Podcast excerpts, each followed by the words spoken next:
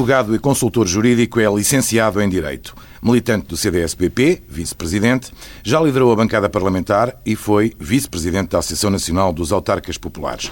Foi também vice-presidente da Assembleia da República, sempre eleito deputado pelo Círculo de Braga. Nas eleições europeias, nas deste ano e nas de 2009, foi cabeça de lista pelo partido e mantém-se ainda hoje como eurodeputado haverá, claro, quem lhe deseje outros destinos.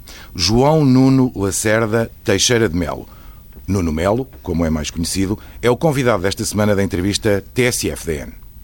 O CDS teve um mau resultado nas europeias, aliás, não cumpriu o objetivo mínimo que havia de eleger o segundo eurodeputado e não falta quem considere também que o senhor foi o principal responsável eh, também por ter eh, radicalizado o discurso do partido.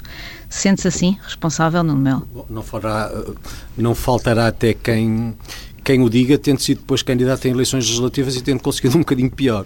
Sabe que, enfim, eu não escondo que o resultado não foi o desejável, ainda que se eu quisesse hipocritamente avaliá-lo, pudesse dizer que mantivemos os mandatos, não? o CDS tinha um eurodeputado, manteve um eurodeputado. Se eu quisesse contabilizar o resultado por mandatos, o resultado seria equivalente. Em percentagem, na verdade, o resultado não foi o que desejava, porque queríamos crescer, queríamos eleger mais um eurodeputado, apesar de tudo, o resultado nas eleições europeias acabou por ser melhor do que o resultado nas eleições legislativas. O discurso nas eleições europeias foi diferente do discurso nas eleições legislativas, o que me leva a crer que o discurso estava certíssimo, numa conjuntura que era já de uma certa perda e onde as europeias acabaram, acho eu, por funcionar como uma espécie de controle de danos. Há também muita gente, se quer saber, que acha que uh, o discurso nas europeias foi ao tempo a salvação do CDS. E, portanto, enfim, avaliações há sempre para todos os gostos. Mas de uma maneira ou de outra, sente que colocaram de alguma forma, uh, ou que tentaram colocar, um, um, um rótulo depois dessas eleições e que à conta disso, já não conta o que contava dentro do partido? Eu não sei o que conto ou o que deixo de contar, porque, enfim, eu não fui nunca, nunca quis ser candidato à presidência do partido e sei de mim a apreciação que a generalidade do partido vai tendo, que me parece que é uh, boa. Acho, francamente. Seja como seja, eu sou um soldado ao serviço do CDS, dei sempre a cara e a voz e genericamente os resultados foram sendo, foram sendo bons. Eu chamava-lhe a atenção para uma circunstância que eu não fui só uh, cabeça de lista em 2009 e agora em uh, eh, 2019, fui também em 2014. Ou seja, se o candidato é o mesmo, mas os resultados foram diferentes, conviremos que uh, a responsabilidade não estará propriamente, digamos que no protagonista, talvez noutras circunstâncias. Então vamos falar sobre Com isso. Com o Dr. Paulo Portas, em 2009, elegemos dois eurodeputados. Não sei se recordam que um, se dizia o CDS não elegeria nenhum, porque os anteriores, suponho eu, era o Dr. Luís Queiró e o José Ribeiro Castro. Tinham sido eleitos em coligação com o PSD e diziam, sozinho, o CDS não valeria esses dois eurodeputados. Nós elegemos dois eurodeputados.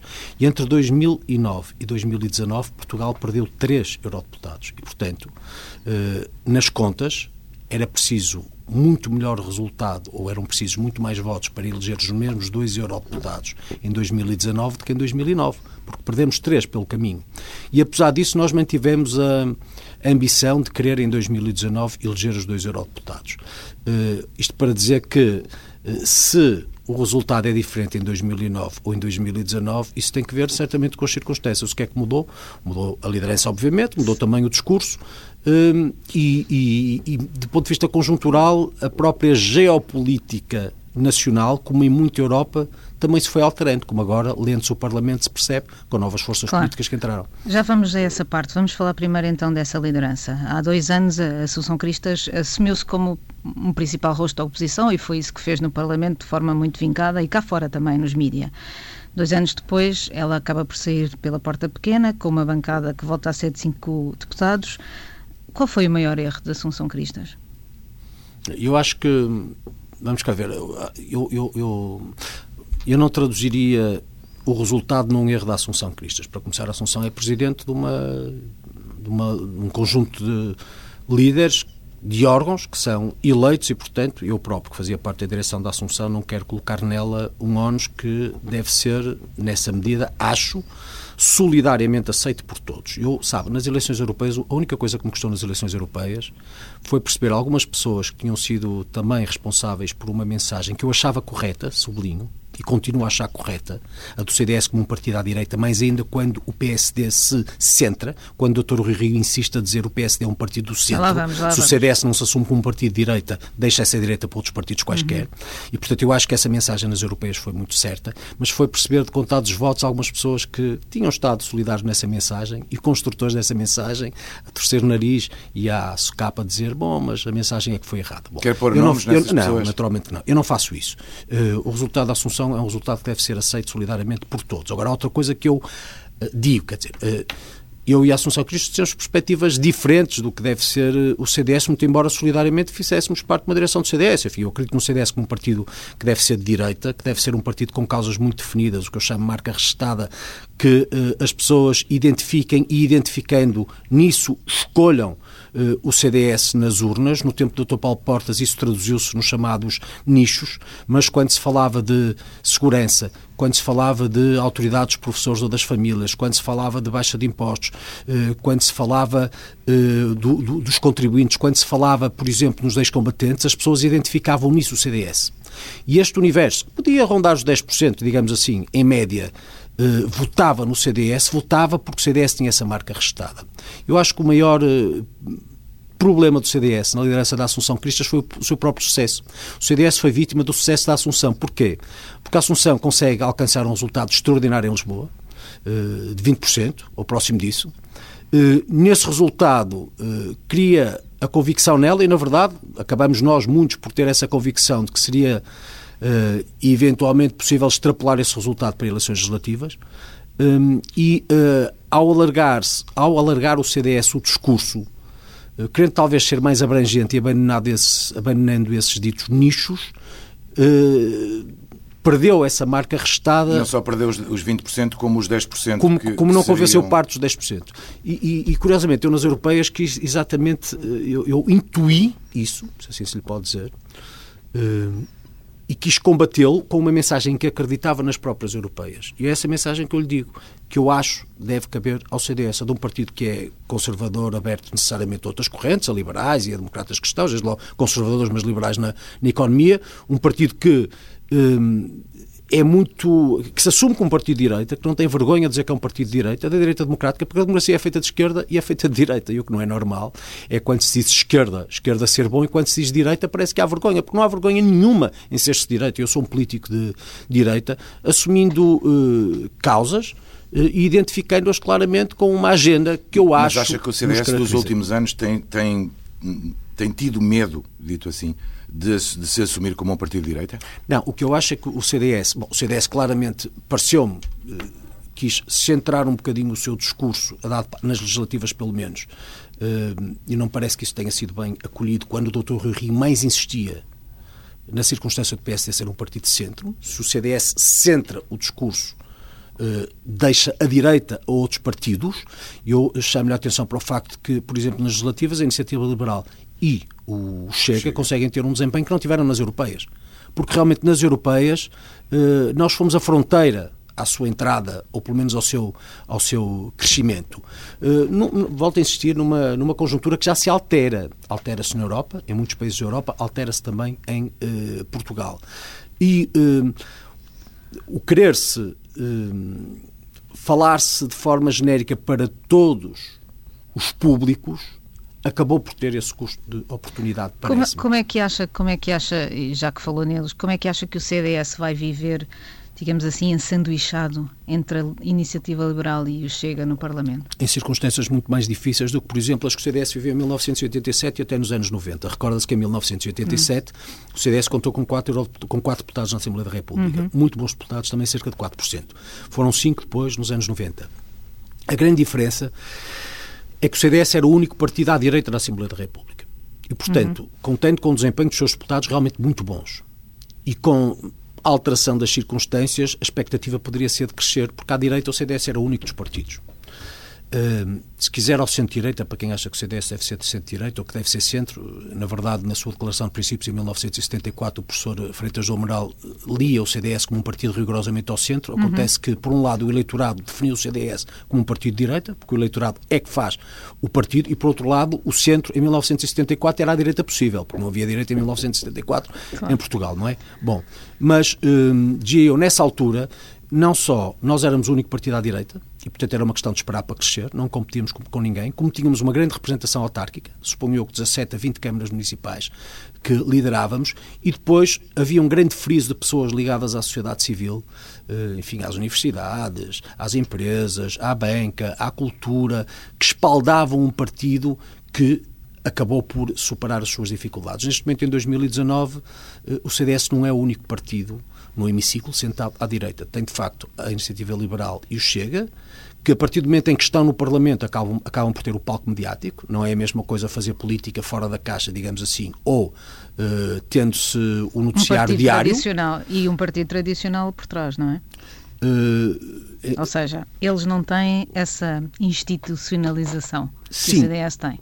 Muito embora eu acho que essa institucionalização pode e deve ser desde que nos saibamos caracterizar como somos, assumindo o que fomos, eh, uma vantagem, que é a mesma vantagem que, apesar de tudo, consegue ter o PCP, consegue ter o Partido Socialista, consegue ter o PSD. Eh, o facto de serem partidos que estão cá desde a fundação da democracia e nisto têm um património que pode funcionar como um alicerce em relação àquilo que pretendem ser no, no, futuro. Claro que os novos partidos trazem a novidade. Eh, e a novidade é muito apelativa, desde logo para novos jovens que não ligam nenhuma eh, à memória e muitas vezes nem a têm porque já nasceram muito depois do 25 de Abril. É? Mas é? acha que o Chega e a Iniciativa Liberal uh, vieram, não se vê em aspas em rádio, mas eu, eu há que uhum. dizê-las, vieram roubar digamos assim, o discurso uh, ao CDS? Não, eu acho que vem, uh, digamos, sobrepor o discurso ao, ao discurso de outros partidos, nomeadamente o Partido Social Democrata, obviamente também o CDS, desde logo a Iniciativa Liberal, quando fala para os contribuintes. Nós temos menos de 50% das pessoas que pagam impostos em Portugal, mas pessoas que, para manterem esta pesada máquina do Estado, estão assoberbadas do pagamento de impostos, quer dizer, pagam muitos impostos. O rendimento disponível, o rendimento que lhes sobra é, é pouco. E tem que pagar rendas, tem que pagar a educação dos filhos, uh, tem que pagar as suas uh, contas uh, correntes. Se viverem em Lisboa ou no Porto, têm um custo de vida muito mais alto. São pessoas que pagam muitos impostos e, portanto, quando surge um partido a falar diretamente para estas pessoas, que é eu diria, uma vitória, não de liderança, mas uma vitória do marketing, por causa dos cartazes que foram muito bem conseguidos, inovando com cartas das finanças que chegam à casa das pessoas e se abre, afinal, era uma, o que se tinha era uma, um, digamos, uma declaração política de um partido.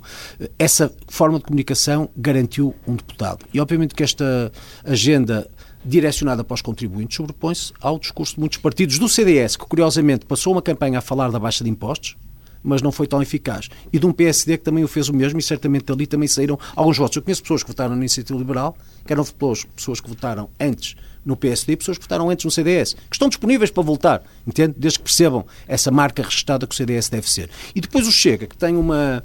num tempo em que tanto do que tanto do que são eh, valores se fragmentam tendem a desaparecer, o discurso um bocadinho securitário acaba por render, principalmente em, alguns setores fortemente urbanos. E, portanto, o facto de ter uma agenda muito virada para a segurança, para a corrupção, para, para aquilo que outros, por causa do politicamente correto, evitam dizer, conquista votos. Isto para dizer o quê? Obviamente que o CDS, que normalmente agrega, conservadores, democratas cristãos e liberais, está no Parlamento hoje, em 2019, saberá que se tiver uma agenda um bocado mais conservadora, tem o Chega a tentar superar no discurso pelo radicalismo porventura, tem a iniciativa, se tentar ter um discurso liberal, tem a iniciativa liberal a tentar puxar pela sua imagem de marca e a democracia que está só por si eh, não vale o, o, o que o CDS já teve do ponto de vista eleitoral. E, portanto, os tempos próximos vão ser muito mais difíceis e se o CDS não tiver juízo, não souber uh, agregar, não souber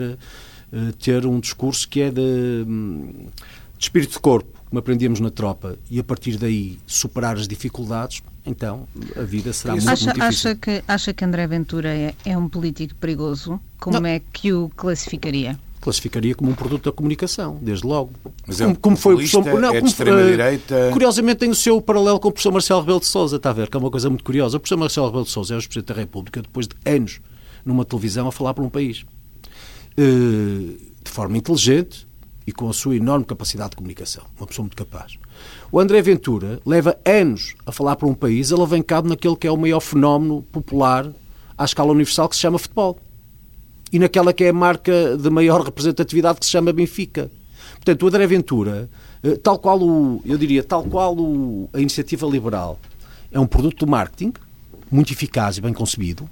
Eu, os meus parabéns a quem concebeu aqueles cartazes e aquela forma de fazer campanha, que foi a única que se distinguiu de todos os outros, com cartazes maçudos e mensagens padronizadas que já não dizem nada a ninguém. E muito ativos nas redes sociais e muito ativos Também mas nas redes sociais convenhamos que todos estão, não é? Principalmente marketing. No caso do, do, do Ventura e do Chega, o, o Ventura é um produto da comunicação, o Ventura é um produto da televisão, dos jornais e do Benfica. Porque ouça, as pessoas podem. A maior parte das pessoas não querem saber de política. Não é mais que isso. Não é mais Também isso. será, mas note, mas o, o que alavanca um resultado é muito isso, porque Uh, as pessoas podem não querer saber nada de política, mas a maior parte gosta de futebol. As pessoas uh, vibram e emocionam-se com o que acontece dentro de um estádio, com o que um treinador diz ou a reação de um jogador. Seguramente no caso do Benfica, que é um grande clube nacional, por maioria de razão. E, portanto, ter uma pessoa todos os dias a falar pela marca do Benfica tem esse efeito, como teve, por exemplo, o Rui Moreira no Porto se reparar também através dos comentários, na televisão e por causa do futebol. E, portanto, nós temos hoje, há candidatos que o são, e o são hoje com vantagem nas urnas, por causa do que os precede, enquanto fenómenos de comunicação, no caso, por exemplo, do Rui Moreira e do, do Ventura, alavancados uh, no futebol. Eu percebo que faça esse enquadramento, mas do ponto de vista. Por de outra forma, nunca o André Ventura teria a notoriedade que tem. Poderia. Mas o que eu queria ouvi-lo, a sua opinião, era sobre, o, do ponto de vista do discurso político. Onde é que o situa? No populismo, na extrema-direita? Do ponto de vista do. Uh, para começar, uh, acho um tremendo erro eu diria, nem é depreciar, é desvalorizar uh, a capacidade do, do, do, André Ventura. Enfim, é um professor universitário, tanto quanto sei, uma pessoa que se licencia com uma altíssima média e um comunicador, como se vê, da televisão, e, portanto, um, eu diria que eh, não lhe reconhecer eh, a devida capacidade é talvez o melhor erro, subestimá-lo é talvez a melhor forma de permitir que o Chega cresça. E, por outro lado, tem a capacidade de dizer às pessoas muitas coisas que as pessoas pensam, que muitos políticos do sistema não têm a coragem de dizer, porque sabem que no dia seguinte vão ser flagelados por um politicamente correto, também através do comentário político que causa dano. Ora, aquilo que, por exemplo, um político do PSD ou do CDS eh, diria que as pessoas pensam traria nos partidos com esta tipologia, digamos, uma consequência eleitoral grave no dia seguinte por causa do tratamento comunicacional. O André Ventura não está nem aí, pode dizer o que quiser, porque sabe que isso é o que lhe garantirá esse crescimento, como garantiu a AFD na Alemanha, como tem garantido na Itália ao Salvini, como porventura uh, noutros países, e o Vox em Espanha e muitos outros. Ou seja, é a capacidade de. E, aliás, se quiser falar de Vox em Espanha, diria que o Vox, enfim, o Vox nas sondagens está a crescer e os cidadãos estão a descer. Portanto, para que se perceba, quando, quando avaliamos, depende das sondagens, como em Portugal, em Portugal por acaso só está mais um bocadinho, um bocadinho, mas se reparar, e, e vamos entrar na tal geopolítica europeia, porque essa é muito relevante, normalmente nós achamos que os fenómenos europeus não chegam a Portugal, chegam, demoram mais tempo. Uh, e veja o que sucedeu lá e pode acontecer em Portugal, com o fim de partidos tradicionais e o surgimento de outros que não existiam, por e simplesmente. Na França, o grande Partido Socialista francês do François Mitterrand praticamente não existe. Teve, teve 6,4% com o Hamon, numas eleições presidenciais. Mas esse seu entusiasmo o... por, esse, por esse caminho é, é Não também... tem entusiasmo nenhum. Entusiasmo em quê? Não, não, não, não sei, sei se Não sei, porque diz que até agora ainda não, digamos assim, sancionou, nem, nem disse nada de negativo sobre não, não se trata o discurso de, Não, não se trata de, de sancionar. Eu, o que se trata é do seguinte. Eu acho é que quem eh, nomeadamente no espaço político do CDS ou do PSD, quiser fazer política, não como deve ser, a fazer a oposição capaz e competente, neste caso ao Partido Socialista e a um governo que é mau. Mas, assustado a olhar para o retrovisor com partidos que são mais pequenos, eh, no fundo dando-lhes palco, eh, porque lhes está a exacerbar a mensagem, comete um erro. Eu, eu aconselharia, não sei quem vai ser o presidente do CDS, mas realmente eu acho que o CDS ganha se souber mostrar que é um eficaz partido e um motor na oposição. Perderá se quiser tentar esgrimir diferenças e vantagens em relação a partidos que são muito mais pequenos e que só esperam que todos os outros já tenham a dizer que são não radicais, foi, que são não sei forma, o quê. Não foi isso de certa forma que fez Assunção Cristas nos últimos anos?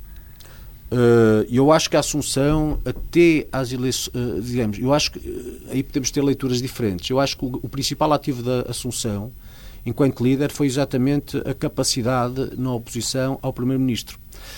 e acho que é exatamente quando isso se começa a tornar mais tenue que talvez se lhe essa capacidade que era muito relevante.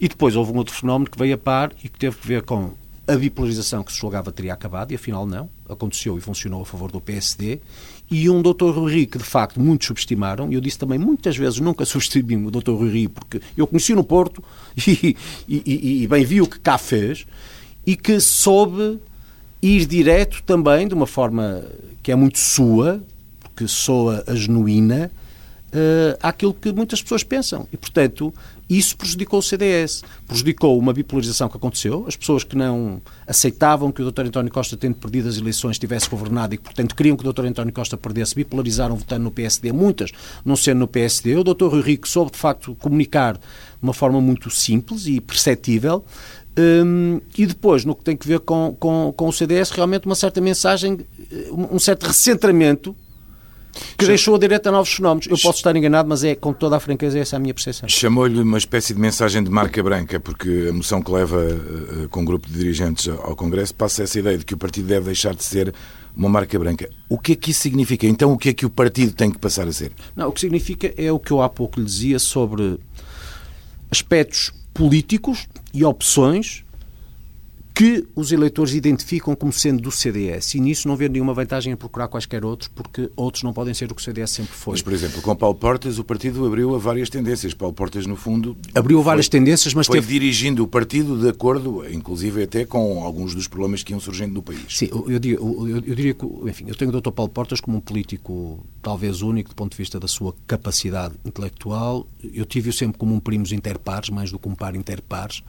Uh, e, uma, uma, uma, uma, facilidade de agregar diferenças que, enfim, ou se tem ou não se tem. E ele teve, uh, felizmente, e foi responsável por muito por um crescimento do CDS. Hoje parece estar de moda atacar-se aquilo que é a tralha portista. Devo dizer que eu tenho muito orgulho de ter sido portista. Eu tenho no Paulo Portas um dos melhores momentos da, da história do, uh, do CDS. E, portanto, quanto a isso, não tem problema nenhum. Agora, uh, nesse tempo. Isso é nostalgia em relação não, a Paulo Portas, não, não, não, não, Nesse tempo, como antes, eu devo dizer que com o Manuel Monteiro também e com outros líderes, o CDS era identificado com marcas registadas. Por exemplo, uh, o ciclo do Dr. Manuel Monteiro acontece, ou conhecido como Tratado de Maastricht quando realmente a Europa caminha para um certo federalismo, um pendeu-federalismo, e o CDS o que fez?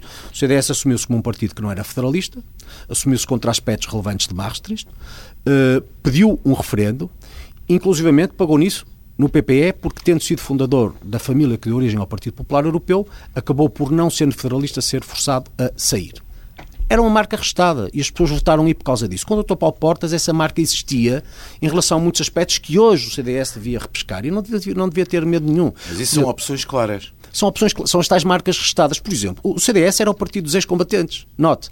Uh, Muitas pessoas viam nisso um problema, porque tentavam desde logo à esquerda associar os ex-combatentes ao ultramar e à guerra colonial. Bom, o facto é que houve portugueses que combateram, que perderam tudo, muitos a vida. Sim, mas também foi o Partido da Lavoura. Também foi o Partido, partido... Mas tudo isso, marcas restadas. É exatamente isso que eu quero dizer. São marcas restadas dos agricultores. Acha que esse é o caminho? Não, eu acho que esse é um caminho, porque o erro é pensar-se, talvez, que o CDS, nas suas circunstâncias, deve ter, desde logo, a ambição de, de um dia para o outro, passar dos 10% para os 30%.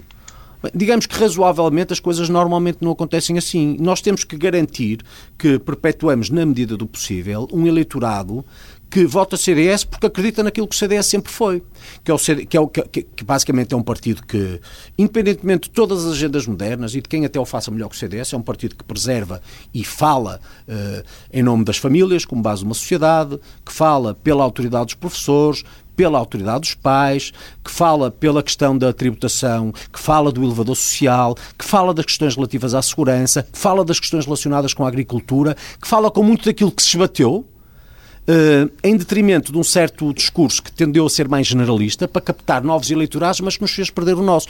E esses, uh, eu nunca lhe, uh, eu não, não, não, não consideraria os temas propriamente nichos mas antes as tais marcas restadas, ou seja, nós depois podemos ir a tudo. Nós não podemos é crescer o bloco de esquerda da direita, está a ver?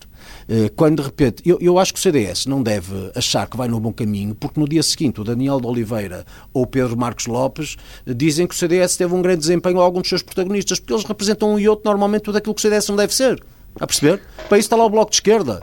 Uh, e está lá, enfim, outra coisa no segundo caso que não me interessa, nunca ninguém percebeu bem o que foi, mas não interessa. Pronto. Agora, e portanto o CDS deve ter, deve ter, eh, deve ser nítido uh, e deve perceber que tem que falar para o seu eleitorado.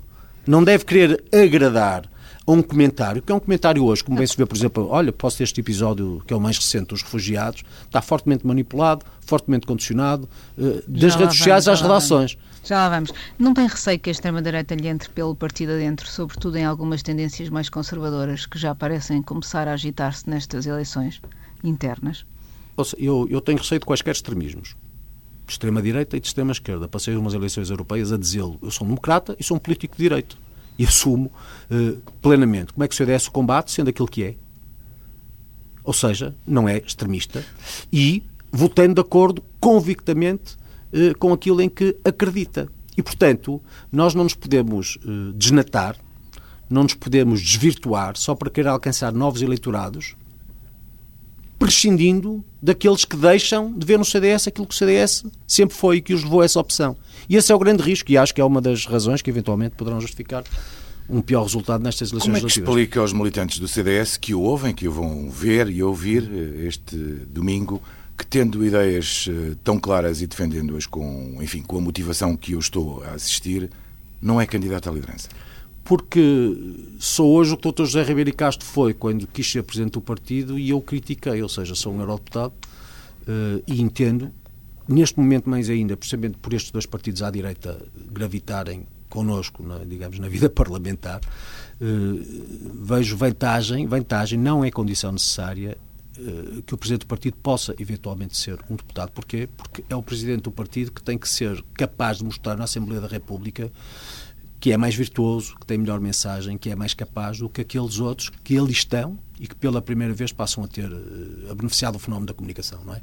Porque todos os dias os telejornais, mais que não seja, e as rádios fazem o resumo do, dos debates parlamentares. E um presidente do partido que não está ali, não existe. A comunicação é o que se vê. E eu correria o risco de, independentemente da minha boa vontade, independentemente das certezas todas que possa ter não passar. E não passando, não existo. E, portanto, acho que há outras pessoas capazes. Eu uh, espero poder estar do lado de quem queira, se quiser contar comigo, governar o CDS, se for caso disso. Se não estiver, também não tem mal nenhum, continuarei a ser do, continuarei a ser do CDS. Mas há algum candidato que gostasse de apoiar, assim à partida, por, por aqueles, enfim, só há um candidato assumido, percebe-se? Há vários não assumidos, que também uhum. seria um bom tema de conversa mas uh, identifica uma figura que uh, gostasse de apoiar? Eu identifico várias figuras e esperarei que as que o entendam ser se apresentem como candidatos, porque correria aqui a, o grave risco de, por exemplo, citar um nome que depois não fosse e nisso já estava a menorizar qualquer outro que pudesse aparecer. E por isso, felizmente, como até ao Congresso ainda faltam dois meses, suponho. Então a Catarina vai-me perdoar só mais uma questão, que é o Francisco Rodrigues dos Santos ou João Almeida? Apoiaria algum destes nomes para citar nomes concretos? Dou aqui por uh, reproduzida a minha declaração anterior. Acha que nessa posição quase impossível em que o CDS está neste momento, como que acabou de descrever, no fundo até agora, uh, só Paulo Portas é que podia resgatar o partido? Não necessariamente. Eu acho que Paulo Portas deve ser um dos ativos com que o CDS deve contar em qualquer circunstância, queira o Paulo Portas ajudar, porque, ouça, só quem está na rua vestindo as cores do CDS sabe como tanta gente se lhe dirige e o recorda, e recorda-o como, como um dos nossos ativos. E, e, e, esse é que é um outro aspecto. O CDS deve ser um partido de muitos. Eh, todos aqueles que tendo capacidade e sendo particularmente inseridos na sociedade, nas empresas, na cultura, nas universidades, nas escolas, enfim, essas pessoas no mundo do trabalho, essas pessoas possam ajudar a dar densidade ao CDS. Essa é outra das grandes características. O CDS já foi um partido de quadros e esses quadros eram muito identificados. E o principal problema hoje não, não continua a ser um partido com falta de eleitorado, mas ainda com quadros? Hoje é um partido que, se reparar, tem quadros, mas muito menos identificáveis na opinião pública tempos houve em que o CDS era conhecido cada uma das suas figuras, por esse friso de, eu diria, de, de notáveis, que não valiam por serem notáveis, porque notáveis acabam por ser todos, mas eram pessoas muito conhecidas porque vinham da sociedade civil para, para, para o CDS e eram conhecidas antes mesmo de estarem no CDS. A par de outras que surgiram no CDS, caso Manuel Monteiro, mas que se fez. Uh, e hoje uh, o CDS tem pessoas extraordinárias. O CDS foi um dos partidos que mais renovou. Quem olha para o nosso grupo parlamentar percebe que realmente há muita gente nova. Quando se fala de renovação de política, o CDS tem sido uma renovação constante e, e foi desde logo também com, com o Paulo Portas. Há Sim, muitas caras. A ideia que passa é que tem quadros de e facto, quadros. falta eleitorado. Falta eleitorado e, e falta uma certa uh, notoriedade na rua que permita que estas pessoas sejam identificadas imediatamente por quem vota, talvez porque hoje as pessoas também estão muito menos ligadas à política do que estavam antigamente, e outras que será uh, relevante possam vir. Eu defendi, uh, enfim, a dado passo, uh, antes deste Congresso, já vi que isso não vai dar em nada, mas pronto, defendi, até por sugestão de outra pessoa, não importa, uma espécie, a criação de uma espécie de Estados Gerais, em que eu até fiz uma publicação no Facebook em que dizia mais ideias, menos egos, exatamente para centrar no que o CDS falhou e no que o CDS deve ser, a definição mais ou menos exata de tudo isto e a partir daí escolher-se uma liderança. Isto porquê? Eh, exatamente porque nos Estados Gerais, onde se fossem buscar pessoas de muitas áreas, estas pessoas que não apenas o CDS nos ajudassem a refletir sobre o que sucedeu e sobre o que deveríamos ser, e então encontramos uma boa solução. Eh, bom, acho que vamos acabar num é congresso mais ou menos clássico com as disputas e as candidaturas que, da praça. Não acha que para já está a passar um bocado a ideia de que ninguém quer pegar neste partido? De que ninguém quer. Não, haverá quem queira pegar. Agora, eu acho, por outro lado, que felizmente para já, realmente há pessoas que estão mais preocupadas em perceber o que aconteceu e sedimentar ideias sobre o que o CDS deverá hum, ser no futuro do que propriamente em apresentar lideranças e depois disso tratar do mais que possa vir. Eh, eu isso acho um dado positivo, porque reflete uma certa, uma certa ponderação. Enfim, o PSD tem muitos candidatos, como se sabe, ou muitas pessoas gostavam de ser. O CDS também quererá muitas, também terá muitas pessoas terá muitas pessoas que. O CDS terá muitas pessoas que também gostariam de ser presidentes do CDS. Mas felizmente tem-no tratado com uma, é. alguma maior ponderação. Ainda falta muito tempo até ao Congresso, não é? Sim. Por falar em PSD, para o CDS é relevante que o líder seja Rui Rio ou Luís Montenegro? Eu acho que o CDS não tem que comentar nem interferir em escolhas que são do outro partido, tal qual eu não gostaria de ver no PSD alguém comentar ou opinar sobre se o líder devia ser enfim, um ou outro no CDS. Acho que este respeito mútuo é muito importante e entre o PSD e o CDS sempre aconteceu. Felizmente, de resto, hoje o CDS governa muitas autarquias coligado com o PSD. Eu próprio sou presidente de uma Assembleia Municipal Uh, eleito numa lista de coligação com, com o PSD. Temos estado muitas vezes juntos no governo e eu acredito que esta parceria, que é muito estratégica, é talvez uma das soluções em relação ao futuro num combate cada vez mais difícil com os nesse que se citam à nossa esquerda. Nesse sentido foi um erro, eh, a não coligação nas últimas eleições? Eu acho que eh, a avaliação deve ser um bocadinho mais profunda que esta, no sentido em que eh, hoje, com a alteração de paradigma que resultou de uma governação do Dr. António Costa derrotado nas urnas, sob pretexto de uma maioria parlamentar. Curiosamente, agora é uma coisa extraordinária. Depois das eleições em 2019, invoca como seu maior argumento a vitória nas urnas, não é? Portanto, a vitória nas urnas, que para os outros não era suficiente, em relação a si neste momento, é talvez o maior ativo. Mas isso é na conversa à esquerda com o Bloco e com o PCP. Mas pronto, são contas do outro rosário. Agora, hum, eu acho que a direita, toda ela, um dia, uh, que eu espero breve, seja capaz de refletir sobre o que está a acontecer e sobre o que aconteceu em tempos em França, do que aconteceu em Espanha, do que aconteceu noutros países. Porque, por exemplo, até ao surgimento do MP, a direita em França, durante muito tempo, contou pouco. Até à criação do Partido Popular em, em, em Espanha, idem. E quando uh, este espaço político da direita se fragmenta, normalmente a esquerda vence e perpetua-se durante largos anos no poder. Isto está a acontecer em Portugal. Está a ver? E, e, hum. e, é sobre isso que temos que pensar e de que forma é que uh, o espaço político à direita, desde que partilhe pontos de vista e, nos, e assente nos pontos de vista que possa partilhar, uh, será capaz de ressurgir com muito maior força, não fragmentando, mas unindo e consolidando. Para Como é que isso se faz? É uma grande pois. discussão, é uma, são passos que têm que ser dados no futuro, mas que eu acho que essa discussão um dia vai ter que acontecer, a menos que queiramos um Partido Socialista uh, perpetuado com razoável certeza no poder muito mais tempo do que seria desejável neste país. A menos Vou que venha eu também com a rota clara. Vou começar não... a apelar ao seu, ao seu poder de síntese porque, enfim, já não nos restam muitos minutos. Este governo, na sua opinião, vai durar quatro anos?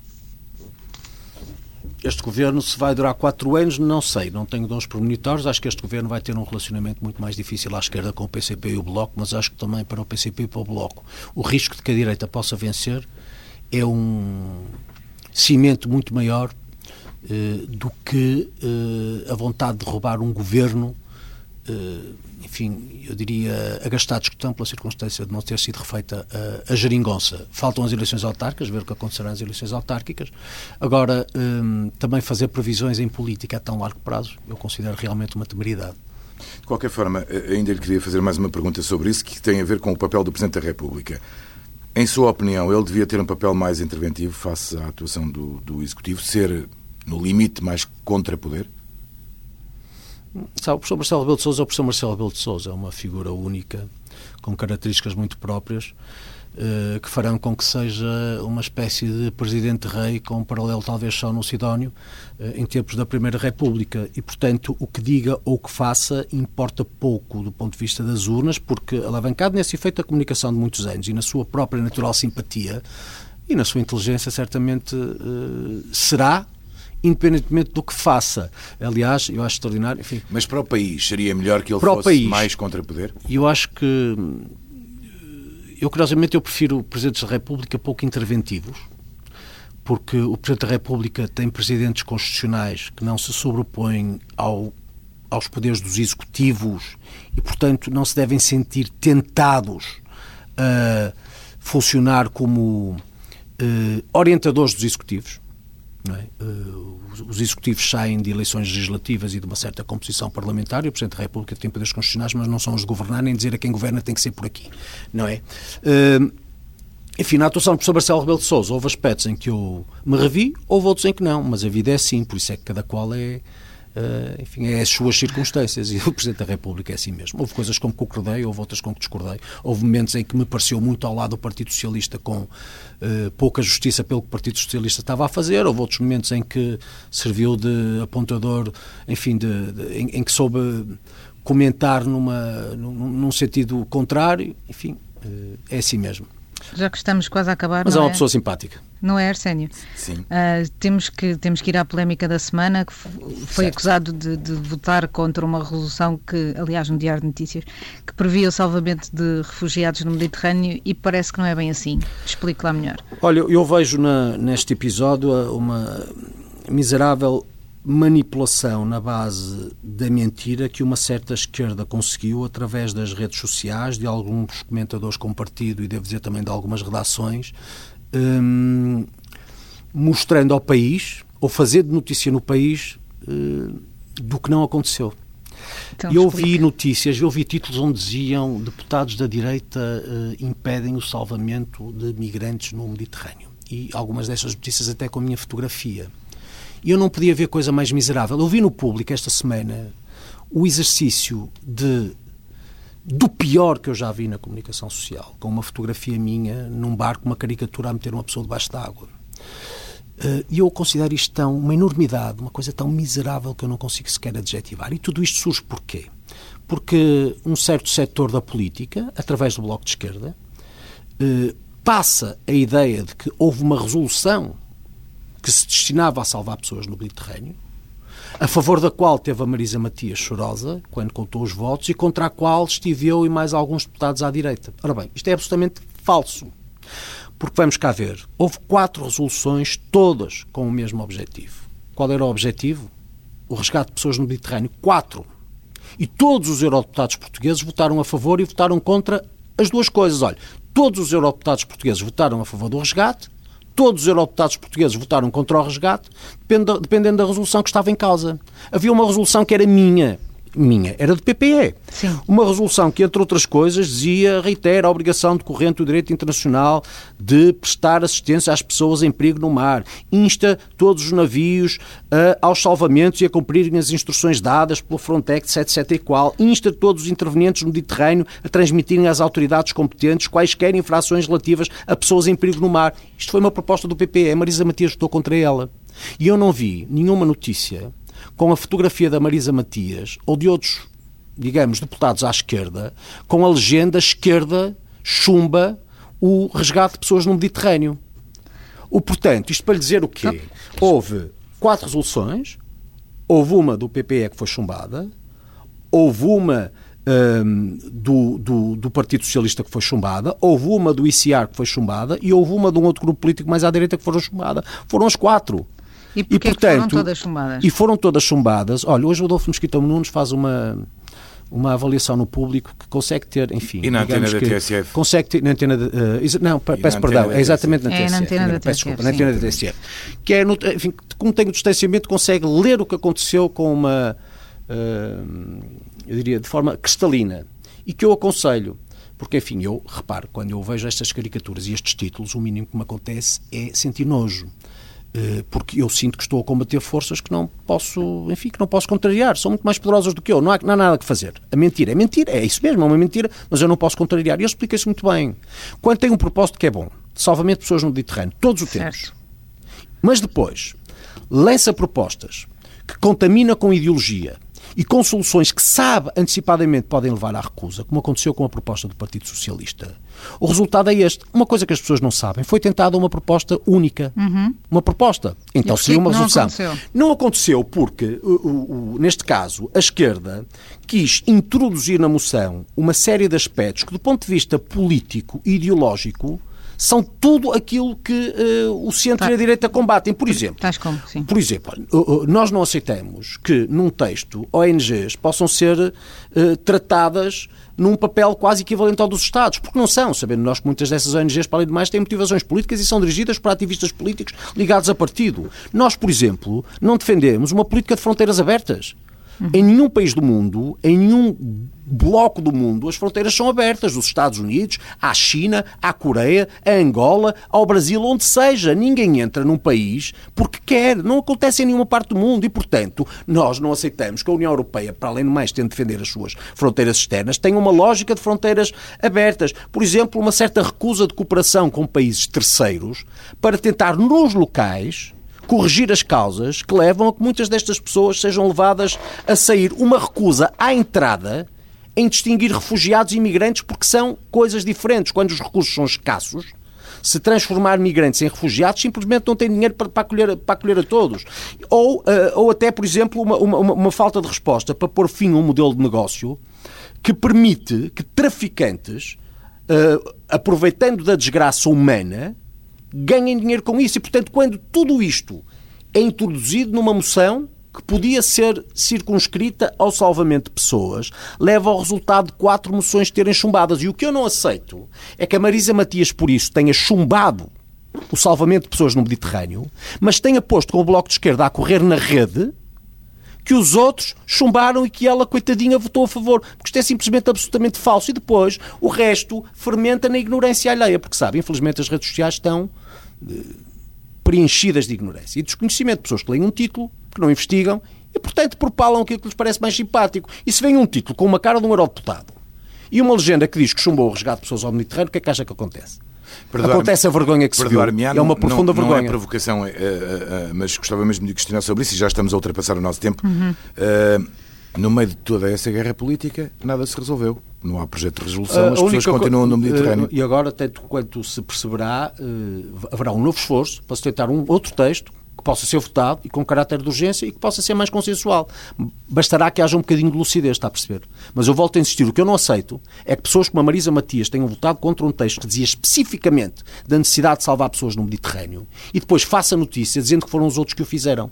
E oculte que havia quatro resoluções e não só uma. Aliás, não haverá ninguém que possa querer ter a legitimidade de transformar de repente uma moção só porque é socialista na moção que representa o bem e todas as outras nas moções que representam o mal. E já agora, só para terminar, naquela conversa do coração apertadinho, quando viu que pelos dois votos aquilo tinha chumbado, convém que a Marisa Matias diga a verdade, entre outras coisas, que isto é simplesmente uma resolução. E uma resolução não é lei. Portanto, no dia seguinte, do ponto de vista vinculativo, continua tudo na mesma. E, portanto, tudo isto germinou na mentira, na perfídia e eu sinto-me profundamente envergonhado pela forma como, numa democracia que se teria consolidada, um partido consegue impor assim fenómenos de comunicação, uma certa narrativa que, não sendo verdadeira, faz títulos. E faz títulos apocando pessoas, de forma que lhe devo dizer, nessa caricatura do público, e eu guardarei para a vida como que nunca deveria poder suceder. E olha, eu que sou advogado, Já representei jornalistas, já representei lesados, conheço muito bem o Código Deontológico de Jornalistas. Nuno Melo, o convidado desta semana da entrevista TSF-DN.